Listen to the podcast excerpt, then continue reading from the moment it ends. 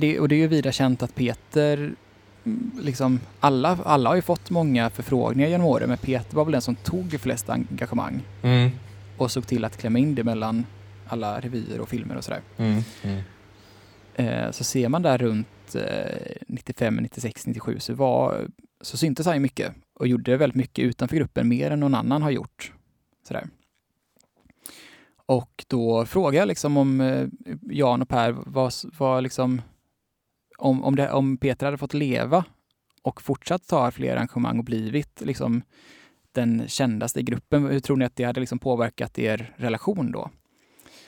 Och det var då Jan sa att nej men då hade han nog hoppat av om han liksom hade känt att han klarade sig själv.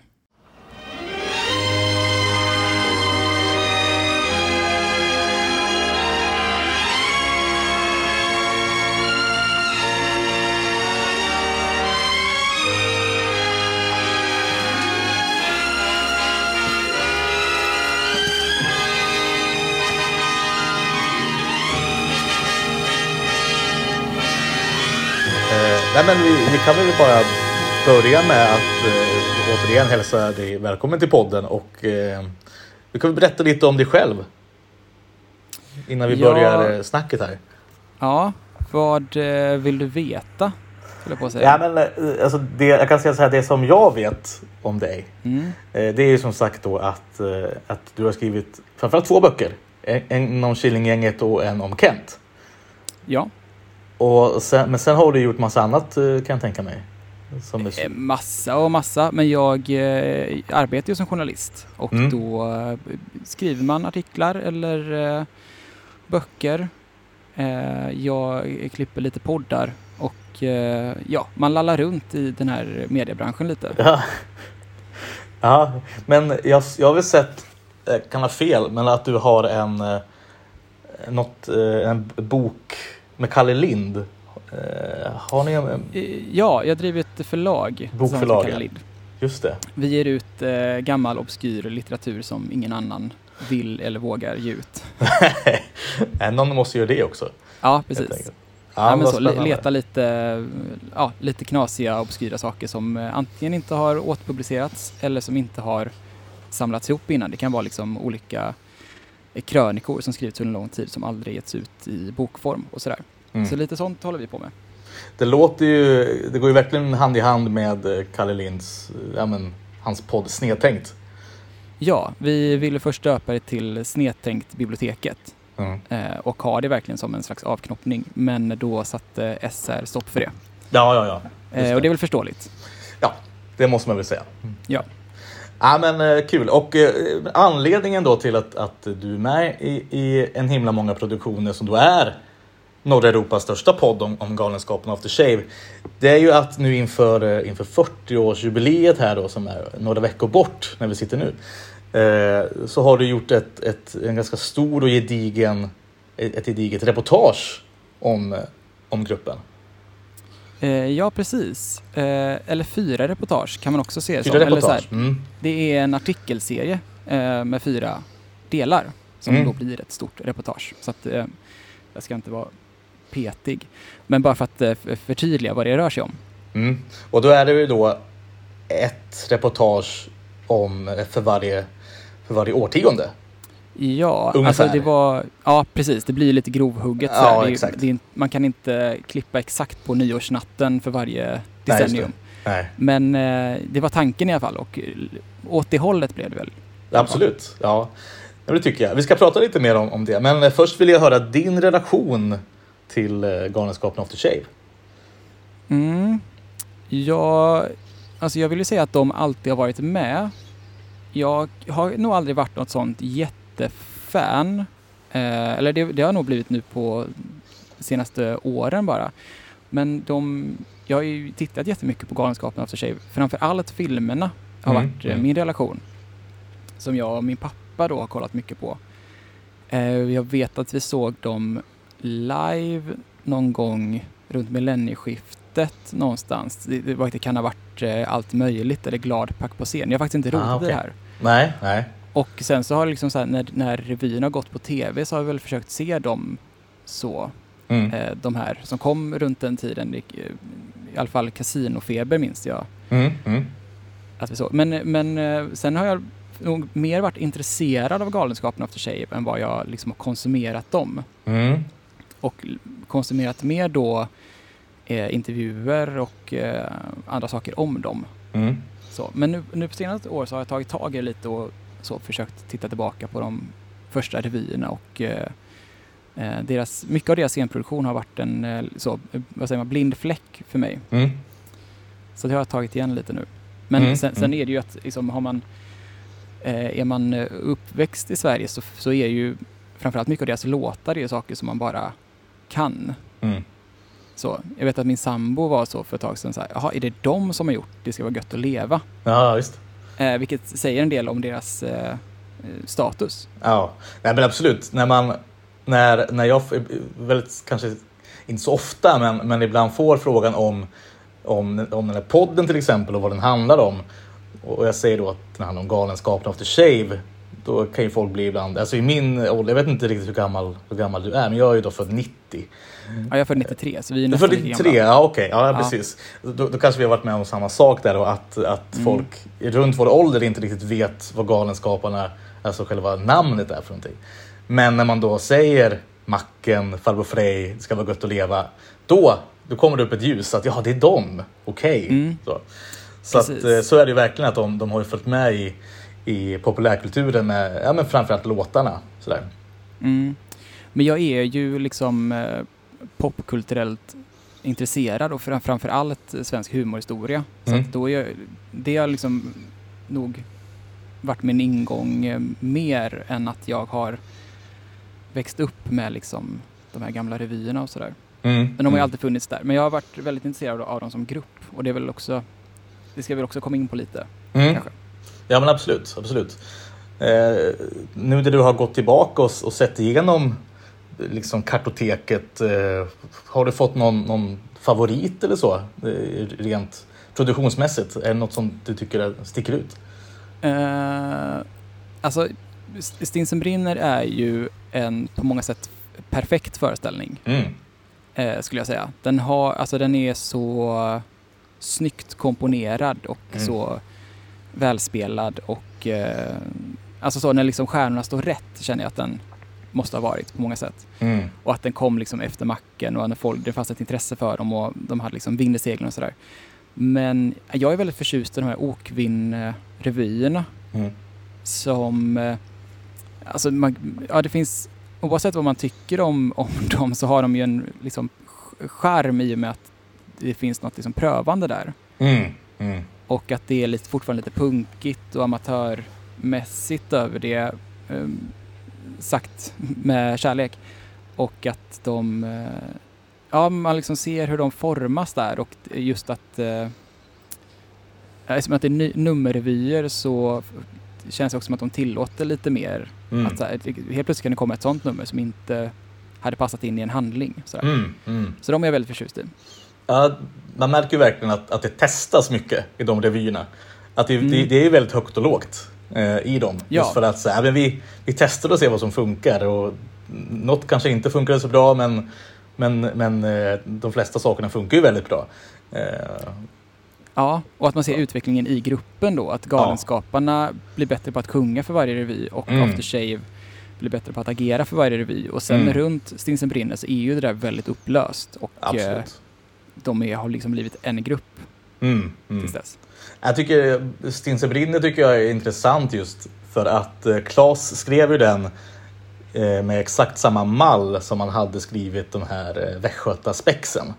Mm. Eh, liksom att, att det skulle vara en timme per, per akt. Och det skulle vara är det inte 58 minuter till och med? 58 minuter, ja det är klart. Det är klart det är 58 minuter. Det kan inte vara en Har jag, har jag läst någonstans? Ja, och sen liksom att det är sex låtar per, per akt i princip. Mm. Och att det är exakt Inte fler, samma. inte färre. Nej, nej, nej, nej, Nej. nej. Gud, nej. Och att han skrev också Casinofeber på samma sätt.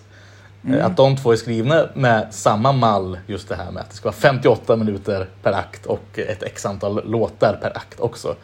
Mm. Och, och det är väl det som jag tycker det är väl det som gör att just Stinsen brinner funkar så, så jäkla bra för att den, det, det, det, är som att det, det är be, alltså beprövat och eh, liksom alltså det är bara ja, det, det, är- det, det, alltså, det är så det ska vara på något sätt.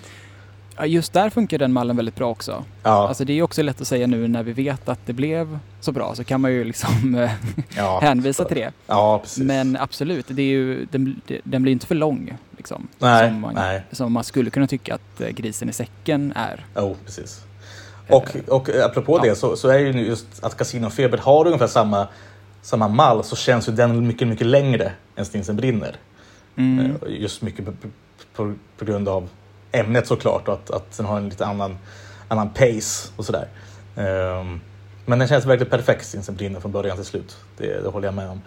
Eh, det måste gjort ont i Klas att ta bort eh, hård kärlek eh, till, eh, till filmen där. Att eh, bryta lite grann från mallen. Men ja, Mm. det var ju samtidigt en film.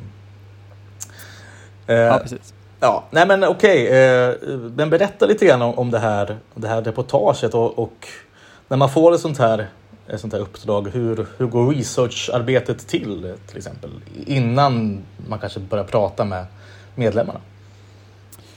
Eh, ja, men som sagt så hade jag nog eh, eller liksom ganska bra koll på Galenskapen After Shaves eh, historia eh, redan innan. Eh, även om jag då inte hade sett allting så, så visste jag liksom kronologin och lite saker som, eh, alltså ämnen som jag har tänkt mycket på själv och kanske pratat med kompisar om och eh, saker som jag var nyfiken på. Det tror jag var eh, bra i det här fallet att eh, att inte börja på noll, liksom, utan jag visste redan innan vad jag ville prata om och få svar på. Men sen så, såklart så har jag gått tillbaka till arkiven, alltså tidningsarkiv och letat fram gamla så här, utan lots-recensioner och eh, läst den här biografin som finns, En skruv lös och eh, lyssnat på jättemycket intervjuer med, med gruppen. De är ju väldigt intervjuade och det är tacksamt.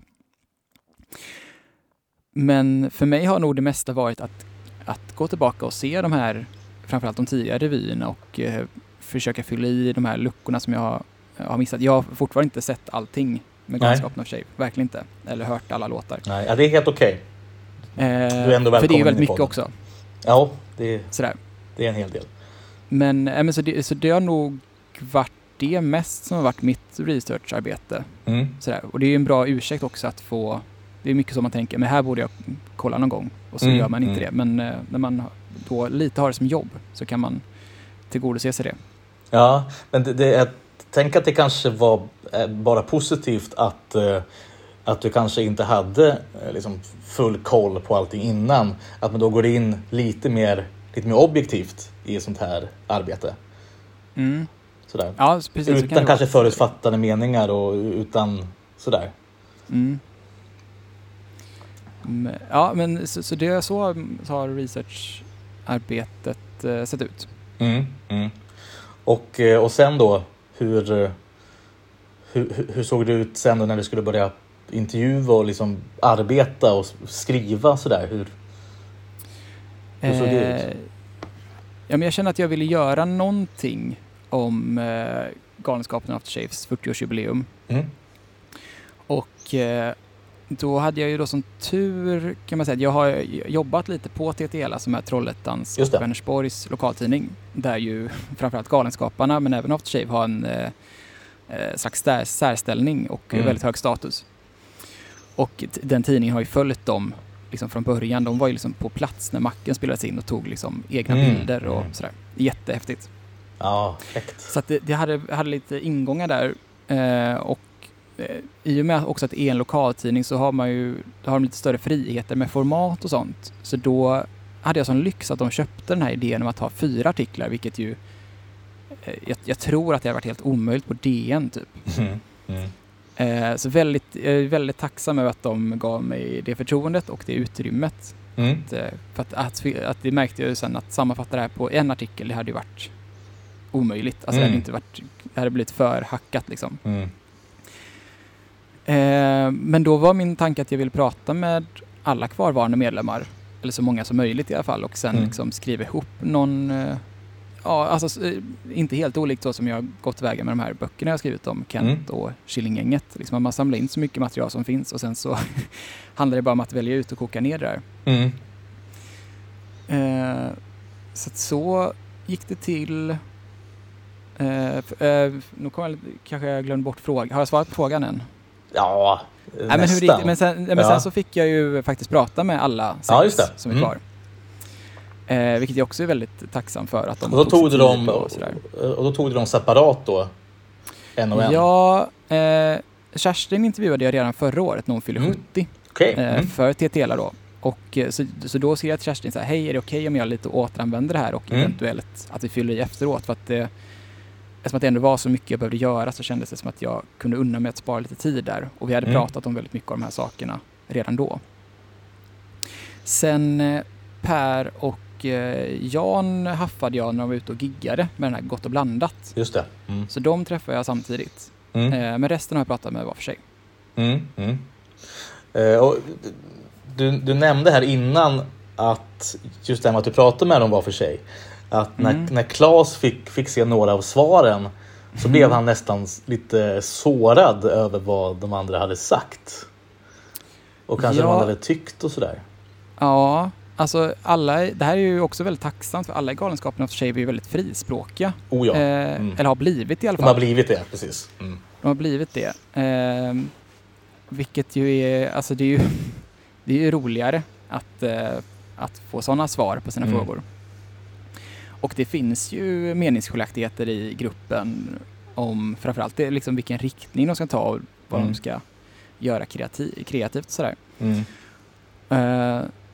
Så att eh, ja, folk hade ju väldigt olika uppfattning om eh, saker de har gjort och vad de ska göra och eh, Mm. sådär. Och det kommer vi kanske också komma in på lite sen. Men ja, när, när, när jag, fick den känslan att när Claes ringde tillbaka efter att ha läst utkastet så jag, jag- för jag tror heller inte att de har så liksom, det är inte så att Claes sitter och lyssnar på alla intervjuer Jan Mm. gör i olika Nej. poddar.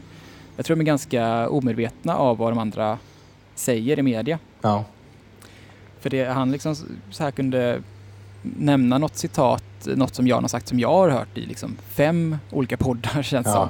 Men som Claes sa, ja det här var nya uppgifter för mig och att han ja, lite, kanske kände sig lite sårad över, li, över liksom hur hård, hur, hur hårt de andra kunde Mm. formulera sig i vissa fall. Mm. Jag blev faktiskt, för jag, jag har ju haft eh, Jan med i den här podden. Mm. Och då blev jag nästan lite förvånad eh, över just att, att han var ganska ja, men frispråkig och till vissa delar ganska hård mot, eh, alltså, alltså det, det ska ju sägas också, eh, då, då, alltså alla är väldigt tacksamma för, för Klas arbete och, och de hade aldrig kommit så här långt om det inte hade Mm. varit för Klas arbete, det ska ju sägas. Eh, men med det sagt så, så, så var ju Jan ganska hård mot just, just Klas arbete och i, till vissa fall. Och, och den riktningen som togs kanske ja, men slutet, 90, slutet 90-tal, början 00-tal med kasinofeber och enskilda medborgare, att det blev väldigt mycket, väldigt mycket politik, mycket satir och ganska, eh, men som du har skrivit i, i, i reportaget tror jag där, eh, att eh, mycket sådär att eh, som en pekpinne verkligen. Så här är det, så här ska det vara på något sätt. Ja, ja precis. Att eh, innan så kanske det också har liksom varit eh, politiskt eller liksom lite Mm. satir, men det har inte varit riktigt att man pekar med hela handen sådär. Nej, Nej men grisen i säcken lite- är, ju, är ju superpolitisk på ett sätt. Men Ja. den är ju den är också gjord på ett, på ett mer Ja, men cool, alltså, eh, alltså, utgångspunkten är ju liksom att, att göra en, en bra musikal och, och alltså, gö- göra det kul. Medan Casinofeber kändes ju mer som en uppläxning. Och att så, liksom, mer att så här tycker jag, så här, så här ska det vara på något sätt. Precis, ibland känns det som att Claes har liksom blivit eh, kanske för arg. Mm.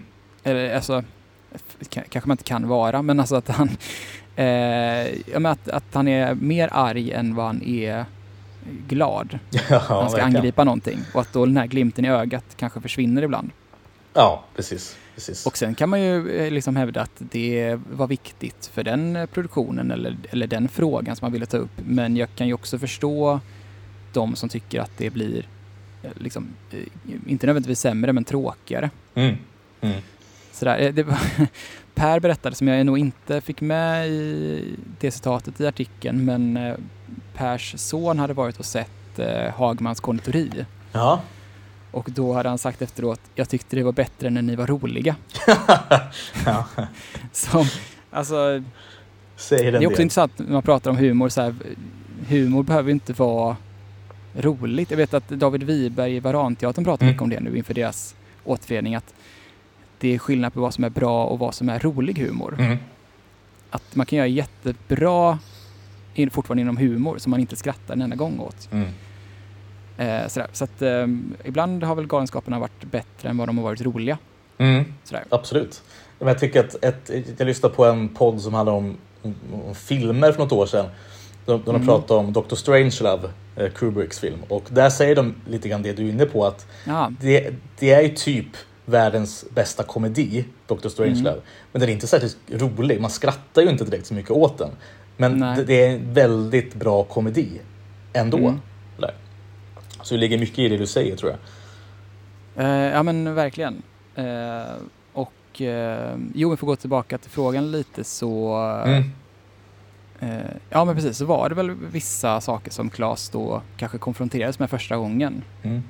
och eh, fick reda på vad, vad de andra tyckte då och kanske blev lite sårad.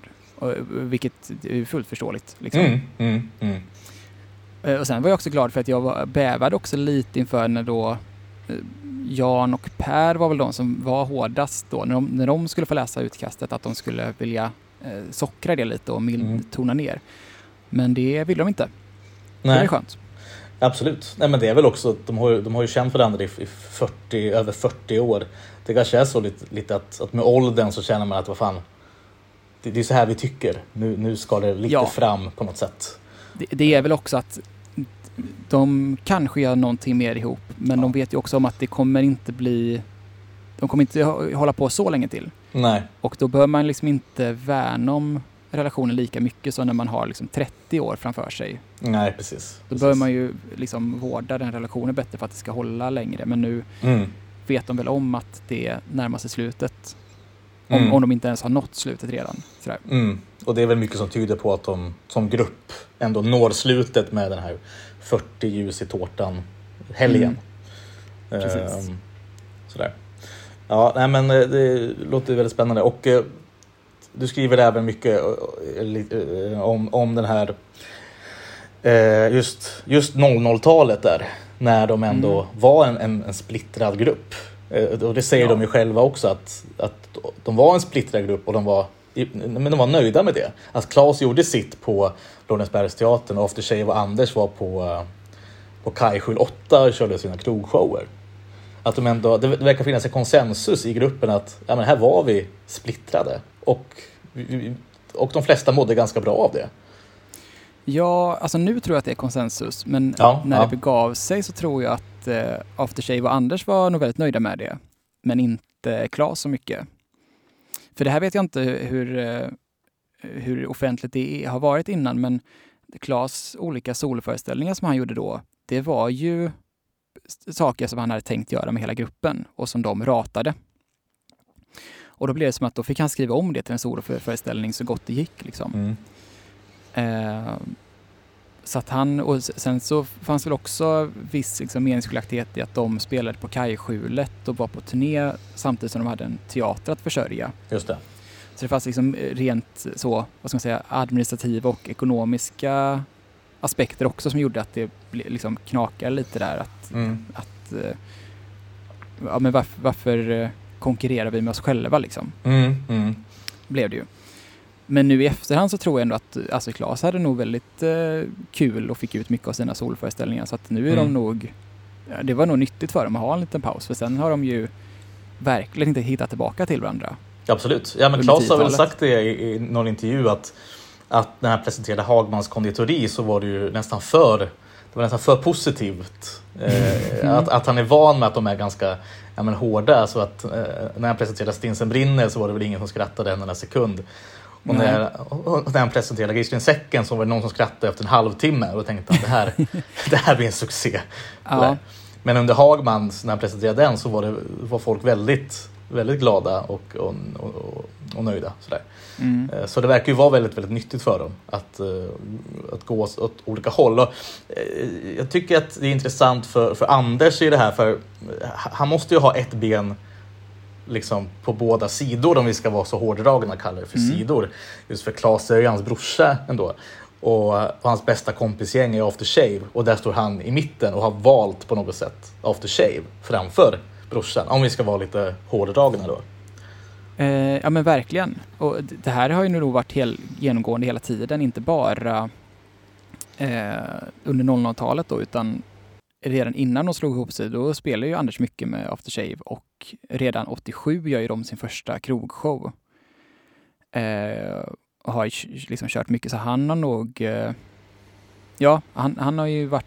Alltså, och det är också så här, utan honom hade ju inte de träffats överhuvudtaget. Nej, liksom. Så han mm. har ju varit liksom klistret och den med, som du säger, två... En mm. fot i vardera läger. Mm, mm, mm. Ja, men precis, precis.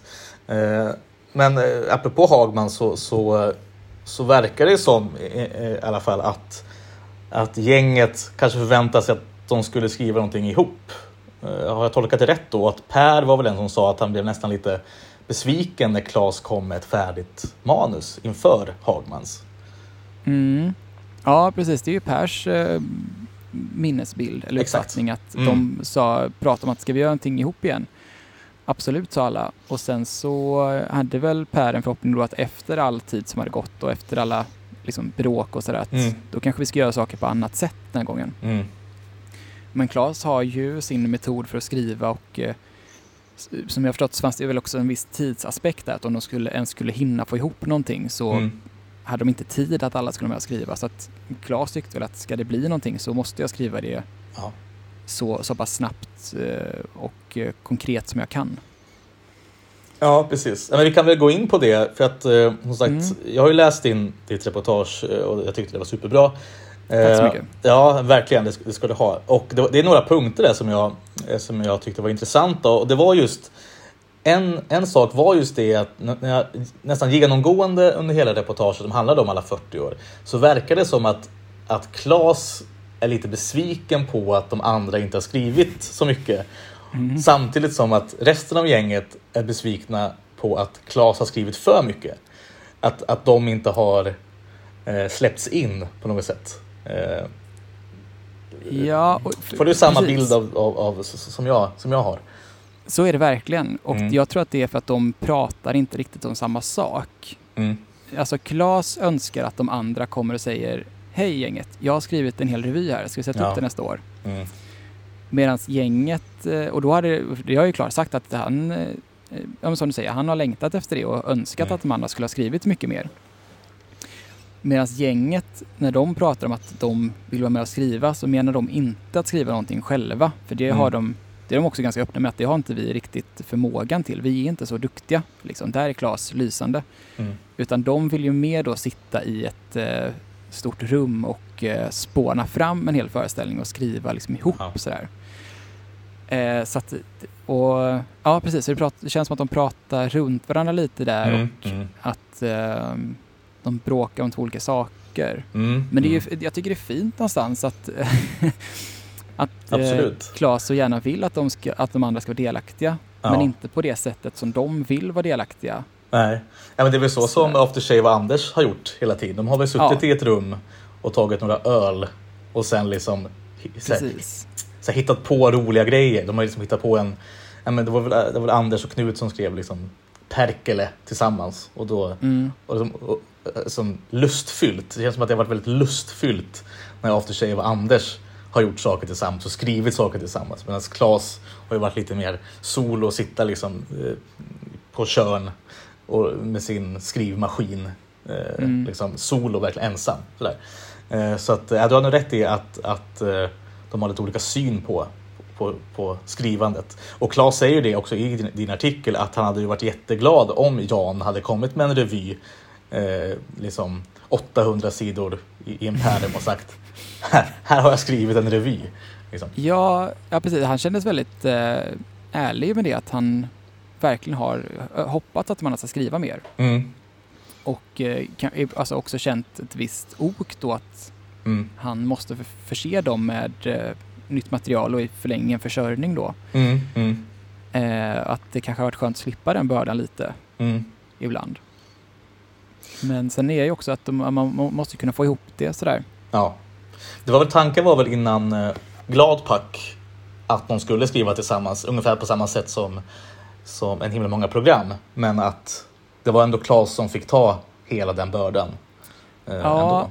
Gladpack har ju en väldigt lång tillblivelseprocess. Jag vet inte om du vet om det här, men Claes berättade i alla fall att det började redan 92-93 typ, när de köpte Okej. in ny videoutrustning. Ja.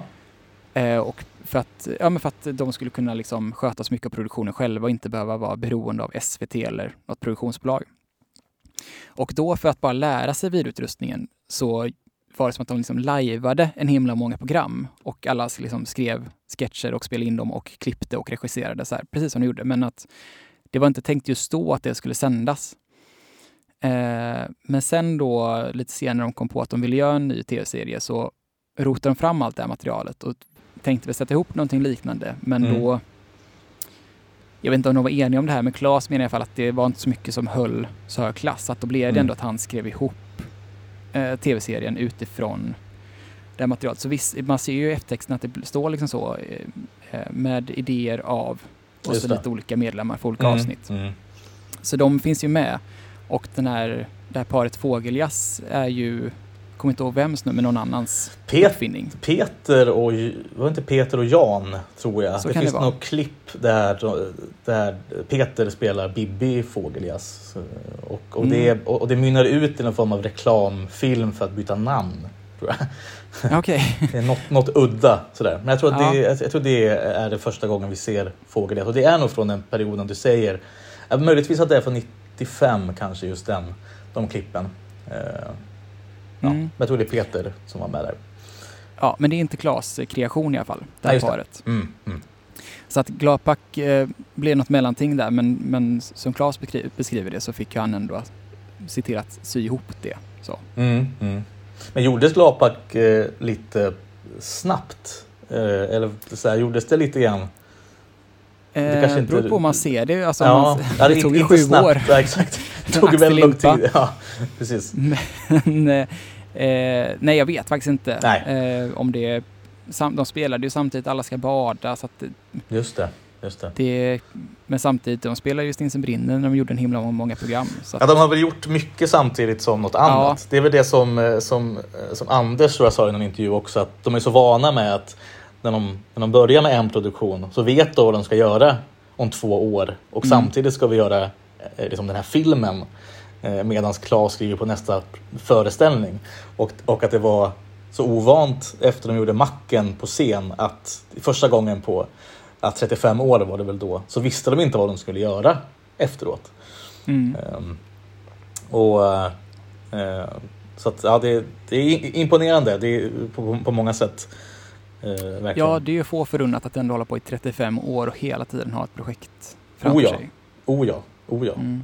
Eh, vi, vi, vi, kan, vi kan släppa det och eh, en annan sak som jag, som jag, som jag studsar på lite grann i, i det här reportaget, i den här artikeln. Det var ju då om Peter Ragnar Mm. som enligt eh, Jan Rippe hade planer på att, att, att lämna gruppen. Ja, eh, det här är ju, knyter ju också an lite till det här att de inte verkar vara så medvetna av vad de andra säger i media. Nej. För framförallt Jan har ju pratat eh, dels i den här podden och eh, på andra ställen om att, eh, liksom att Peter fick så många anbud och skulle spela Martin Beck och sådär. Eh, och just det där om Martin Beck, det hade Claes aldrig hört talas om innan när han läste det här reportaget som jag har skrivit. Eh, så att det är ju mycket liksom, det blir mycket Jans historiebeskrivning här i och med att Peter inte själv, eh, tyvärr inte kan, kan berätta den själv nu. Men nej, det, och det är ju vida känt att Peter, mm, liksom alla, alla har ju fått många förfrågningar genom åren, men Peter var väl den som tog flest engagemang Mm. och såg till att klämma in det mellan alla revyer och filmer och sådär. Mm. Mm. Eh, så ser man där runt eh, 95, 96, 97 så, var, så syntes han ju mycket och gjorde väldigt mycket utanför gruppen, mer än någon annan har gjort. Sådär. Och då frågade jag liksom om eh, Jan och Per var, var liksom om, om, det, om Peter hade fått leva och fortsatt ta fler arrangemang och blivit liksom den kändaste i gruppen, hur tror ni att det hade liksom påverkat er relation då? Och det var då Jan sa att nej men då hade han nog hoppat av om han liksom hade känt att han klarar sig själv. Eh, och det, ja, det det, får ju stå för Jan nu Mm, då. Men mm. enligt honom så hade han och Peter pratat om det. Mm. Det är ändå, det måste man nog säga ganska eh, stora, alltså om vi nu ska ta eh, Jans ord som, som sanna så i, i Galen- Galenskapen After Shave har ju alltid månat så mycket om demokrati och, och, och, och som alla har ju lika stor kaka i kulturtuben och alla har lika stor kaka överallt, alla tjänar lika mycket pengar, allt är exakt likadant i princip då. Och sen då att Peter Rangmar då hade planer på att successivt då kanske lämna gruppen. Eller, eller möjligtvis då kanske avstå vissa produktioner för att göra andra saker och sådär. Eh, Ja. det, det måste ju kännas ganska hårt, kanske framförallt i, i, i Klas, eh, hos Klas, eh, att, att någon ville lämna hans hjärt, hjärteprojekt på något sätt. Ja, och framförallt om man ser tio år tidigare då när- Macken blev så stort och Ja, eh, Jan och Anders fick all uppmärksamhet så blev ju det en jätteslitning i gruppen och de har ju liksom berättat att de fick så här, stanna en turné bara för att prata ut vid någon sjö och så här. Och då har jag förstått som att då var ju Peter ganska instrumentell i att hålla ihop gruppen och att han tyckte att det var jobbigt att de fick så mycket uppmärksamhet. Och sen att han då tio år senare, enligt Jan, Mm.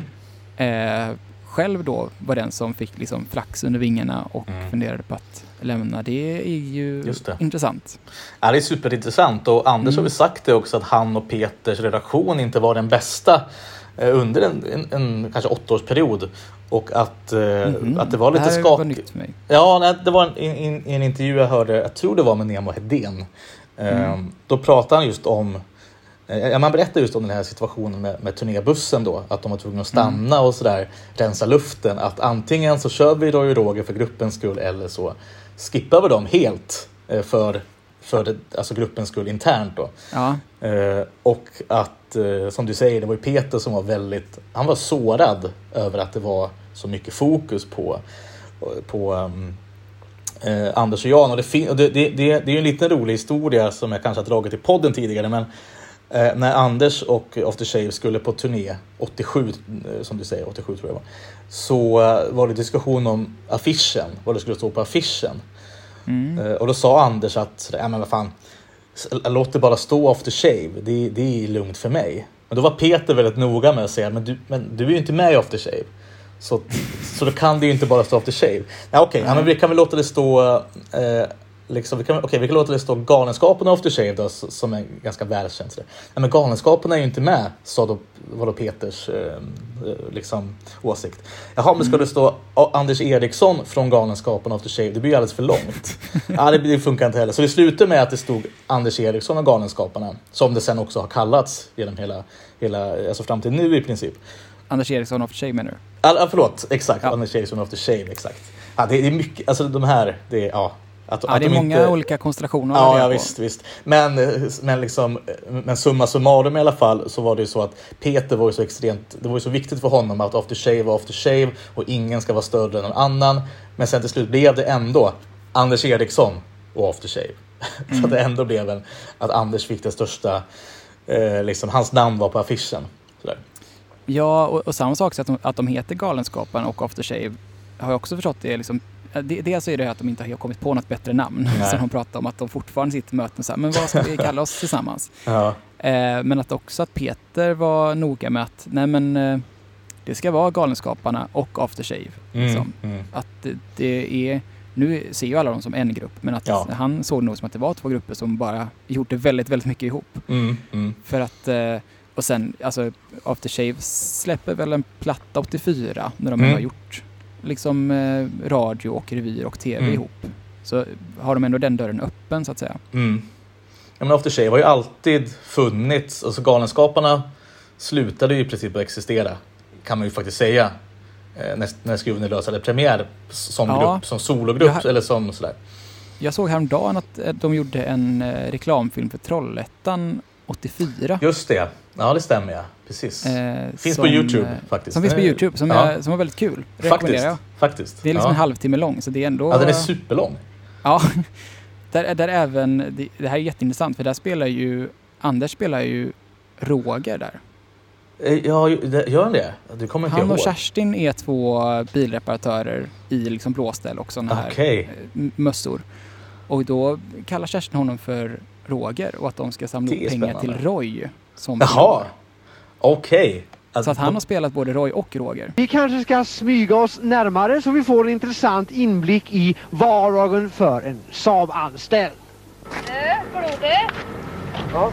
Du kan lägga en krona till Rolf. Han fyller år, vet du. Vilken roll! Hans ande, chefen, vet du.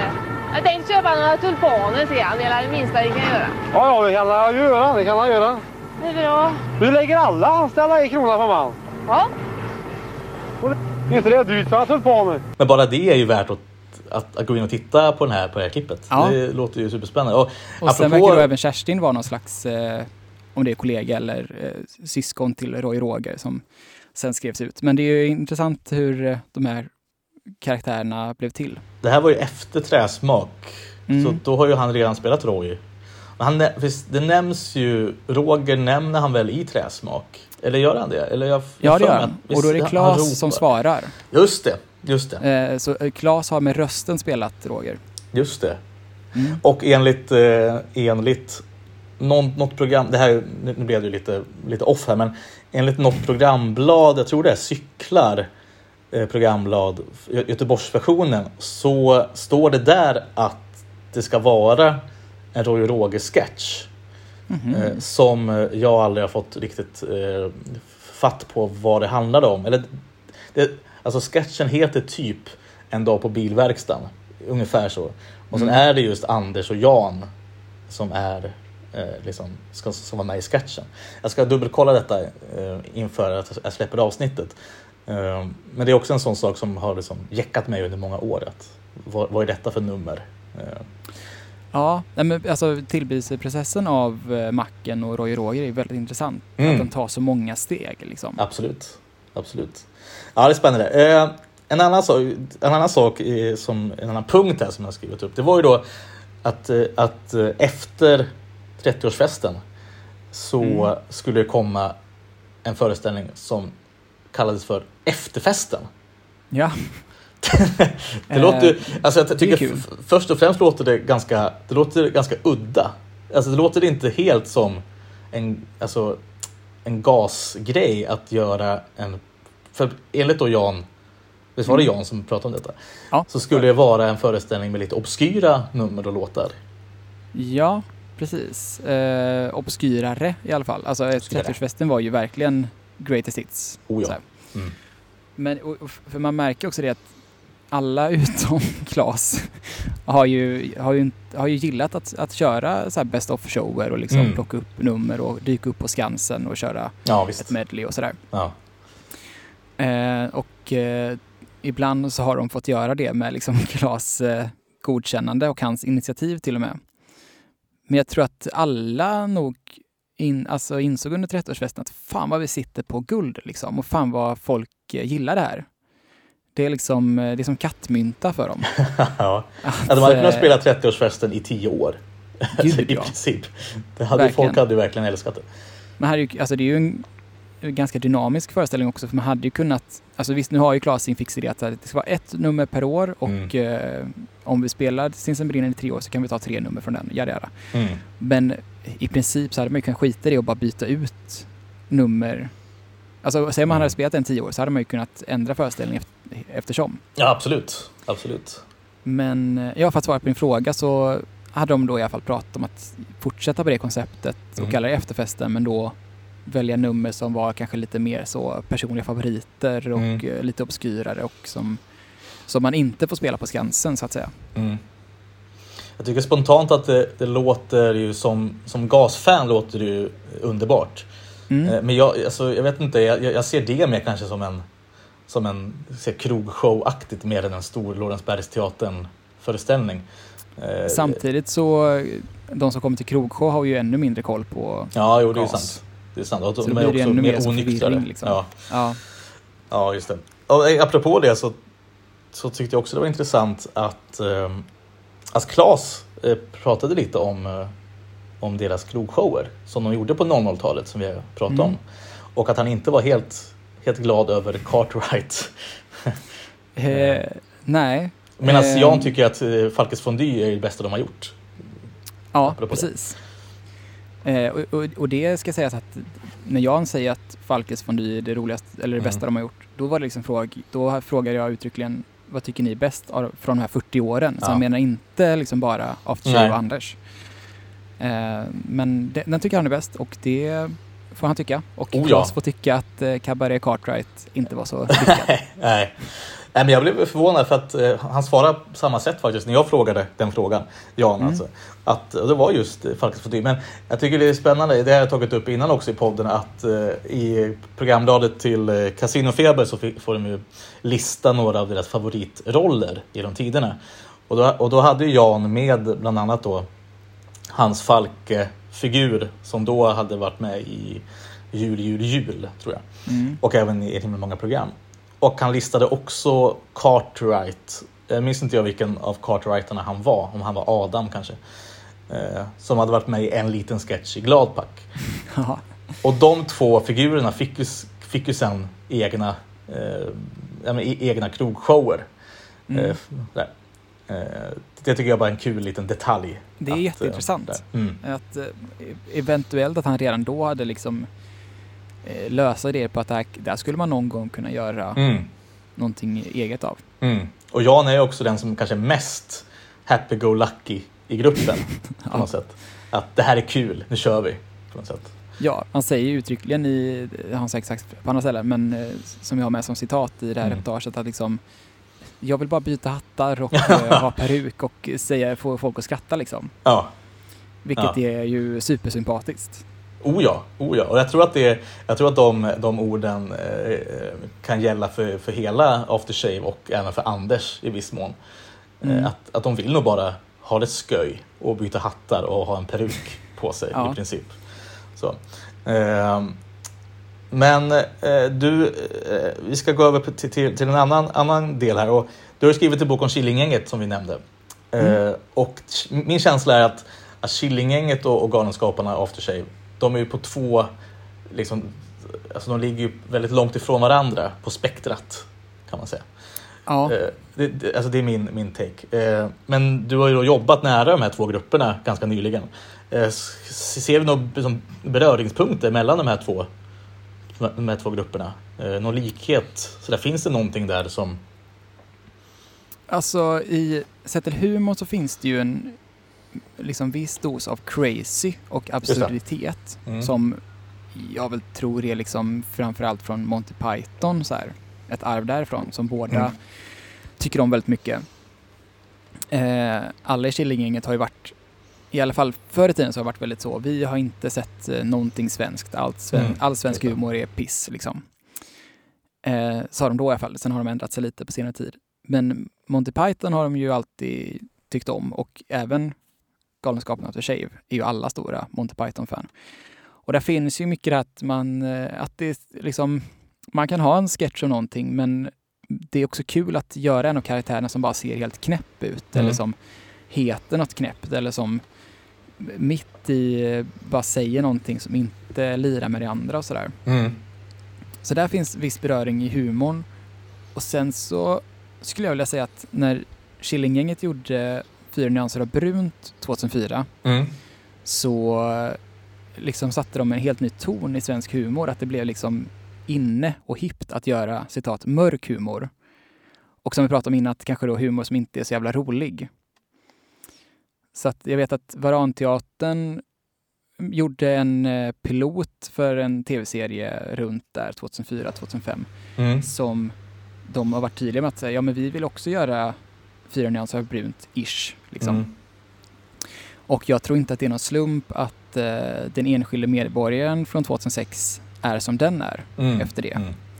Som, jag vet inte, alltså det, det, det behöver inte vara så jättemedvetet eh, inspirerat av Killinggänget, men jag tror ändå att det fanns en eh, anda i Mm. svensk humor då, att folk liksom eh, både publik och skapare liksom var sugna på någonting lite mörkare, Mm. lite mer subtilt eh, sådär. Eh, och där passar ju den enskilde medborgaren in perfekt liksom. Mm. Ja, verkligen. verkligen. Men sen så, det, den, framförallt likheten är väl gruppdynamiken. Mm. Alltså som är olika på många sätt, men det här att man man, alla, man är kanske inte så lika varandra, man kommer inte överens om så mycket, man har olika politiska åsikter och jada jada. Men att, att vi har en grupp ihop är liksom starkare än nästan allting annat. Mm. Och att ha gruppen gemensamt är liksom ett band som ingen annan förstår och som inget annat kan ersätta. Mm. Och att det finns ett värde i att fortsätta för gruppens skull. Nu är det jag som tolkar in lite så, men det är också utifrån vad folk har sagt till mig i intervjuer. Mm. Och liksom att nej, jag, jag kanske, det kanske blir eh, för, eh, för mycket politik när vi gör någonting med Galenskapen After Shave. Mm. Men det blir också någonting som ingen annan konstellation i Sverige kan matcha liksom. Mm.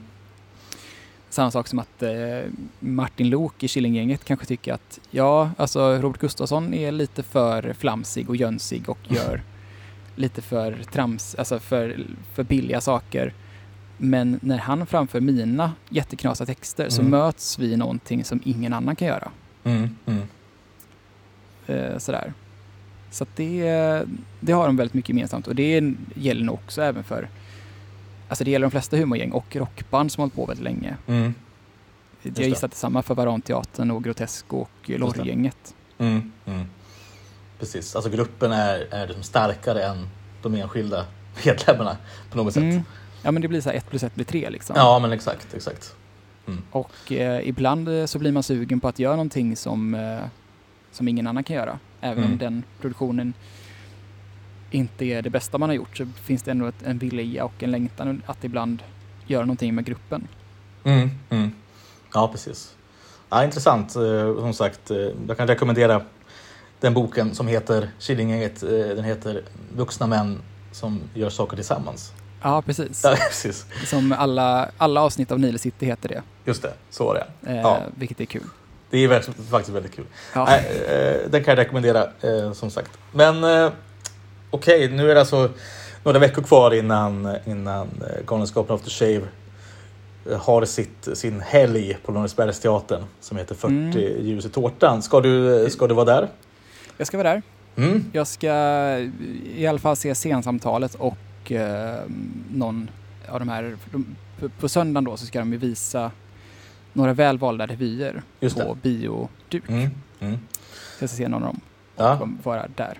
ja, kul. Då kanske Och vi ses. att du också, det gör Ja. vi säkert. Jag Ja. gissar att du också kommer vara där. Och, eh, Jag kommer vara där på lördagen i alla fall. Ja, Eh, Så vitt jag vet än så länge. Eh, Får se om jag kanske klämmer in någon, någon föreställning på söndagen också. Eh, Mm. En av de filmade. Eh, Så att då ses vi och hoppas att, eh, att många andra som lyssnar på detta också kommer dit. Jag tror att det kan bli en jäkligt eh, härlig helg och eh, en, en värdig, om man säga så, värdig avslutning på det hela. Ehm, ja. Alltså eh, absolut värdigt men det är ju många i gruppen som hade hoppats på att det skulle bli lite större också. Ja, just det. Precis. Eh, för du har varit inne på det. Vi kan ju ta det också. Att tanken från början var lite större än bara ett scensamtal. Det var väl en, till och med en tre akters föreställning. Ja, alltså som jag har förstått det så har, alltså om vi går liksom tre, fyra år tillbaka, då hade man nog en idé om att göra något liknande 30-årsfesten Mm. och liksom sätta upp en föreställning som går att spela länge. Sådär. Mm. Men sen så är ju eh, flera i gruppen inte så, liksom, eh, riktigt så krya längre som man Nej. hade behövt för det. Men då hade de, jag, vet, jag har hört folk säga så här i intervjuer att ja men vi ska göra någonting den helgen, men vi Mm. vet inte vad. Sådär. Och eh, Klas idé var i alla fall att man skulle, som du sa, en treaktare. Första delen skulle vara lite så scensamtal om de första revyerna, alltså Mm. Okvin-revyerna då. Och sen liksom spela några välvalda nummer och sjunga några sånger därifrån. Mm. Och eh, sen andra delen skulle vara tv-sketcher som man aldrig gjort på scen innan. Plus eh, en, ett sjok från en tv-serie som Claes skrev som aldrig blev av som eh, kallas för Riff eller Dinky Boys. Haft lite Mm. olika titlar. Mm. Och sen tredje akten skulle vara eh, bara musik då. De Mm. bästa och eh, mest kända sångerna. Mm. Och då skulle även eh, Kerstin vara med Mm. eh, på det här. Men sen så insåg väl hon och Knut då framförallt att de nog inte skulle orka det heller, eller att det i alla fall är en för stor riskfaktor. Så Mm. att då bantades det ner och bantades ner och bantades ner och sen så blev det här scensamtalet då som Mm. alla känner att de orkar. Mm, mm. Ja, eh, det, det, det, är tråkigt men eh, det hade varit kul att, och, om, det hade varit kul att se eh, framförallt ett nummer från, som, man, som man hade sett tidigare från den här serien då. Mm. Riff och kul att se, hade varit kul att se Kerstin igen men eh, det är bara att acceptera situationen eh, och det är väl smart att inte på något sätt riskera någonting. Får man väl säga. Ja, alltså jag är, jag är glad att få se alla sex på scen ja, igen. liksom absolut. samlade. Ja, gud ja. Eh, Gud ja. Det är ändå... Alltså jag, jag funderar på det, jag tror inte det finns någon svensk humorgrupp som hållit ihop i 40 år. Nej, En som har räknat eh, med precis. återföreningar och sådär. Nej, precis. Och sen skulle- jag vet har- inte, Casinorevyn eh, med Carl, Carl Gustav Lindstedt vet jag inte. Men de har ju också de har gjort mycket sådär eh, långa, långa pauser. Så att de har ju inte Mm. heller varit så aktiva. För Galenskapen av Tjejer har ju ändå varit aktiva i 40 år också. Precis. Så att bara att de har hållit på i 40 år och att sex av sju fortfarande lever är Jaha. liksom unikt i Ja. svensk humorhistoria. Absolut. Och det är väldigt fint. Absolut. Och det här samtalet kommer ledas av Fredrik Belfrage. Eh, Mm. Om jag inte missminner mig. Eh, Men med det så vill jag ju tacka för att du ville vara med. Eller att du bjöd in dig själv till den här podden. Det var Ja. ju supertrevligt. Eh, ja, tack för att du ville ha med mig. Ja. Du lät mig. ja, ja. Vi, alltså min redaktion, vi, har ju, vi har ju stränga tyglar på vilka som ska vara med. Men, men här Mm. kände vi att det var okej. Det var okej. Det är jag och Jan Rippe. Ja, och Pernilla Wanneborg Ja. har varit med också en gång. Just det, Ja. otroligt ändå. Ja, det är den gyllene trion. Eh, Ja. Men, men stort tack och, eh, och eh, jag rekommenderar alla att läsa det här, den, här, den här fyra reportageserien som jag vet inte när, när den kommer att eh, komma ut.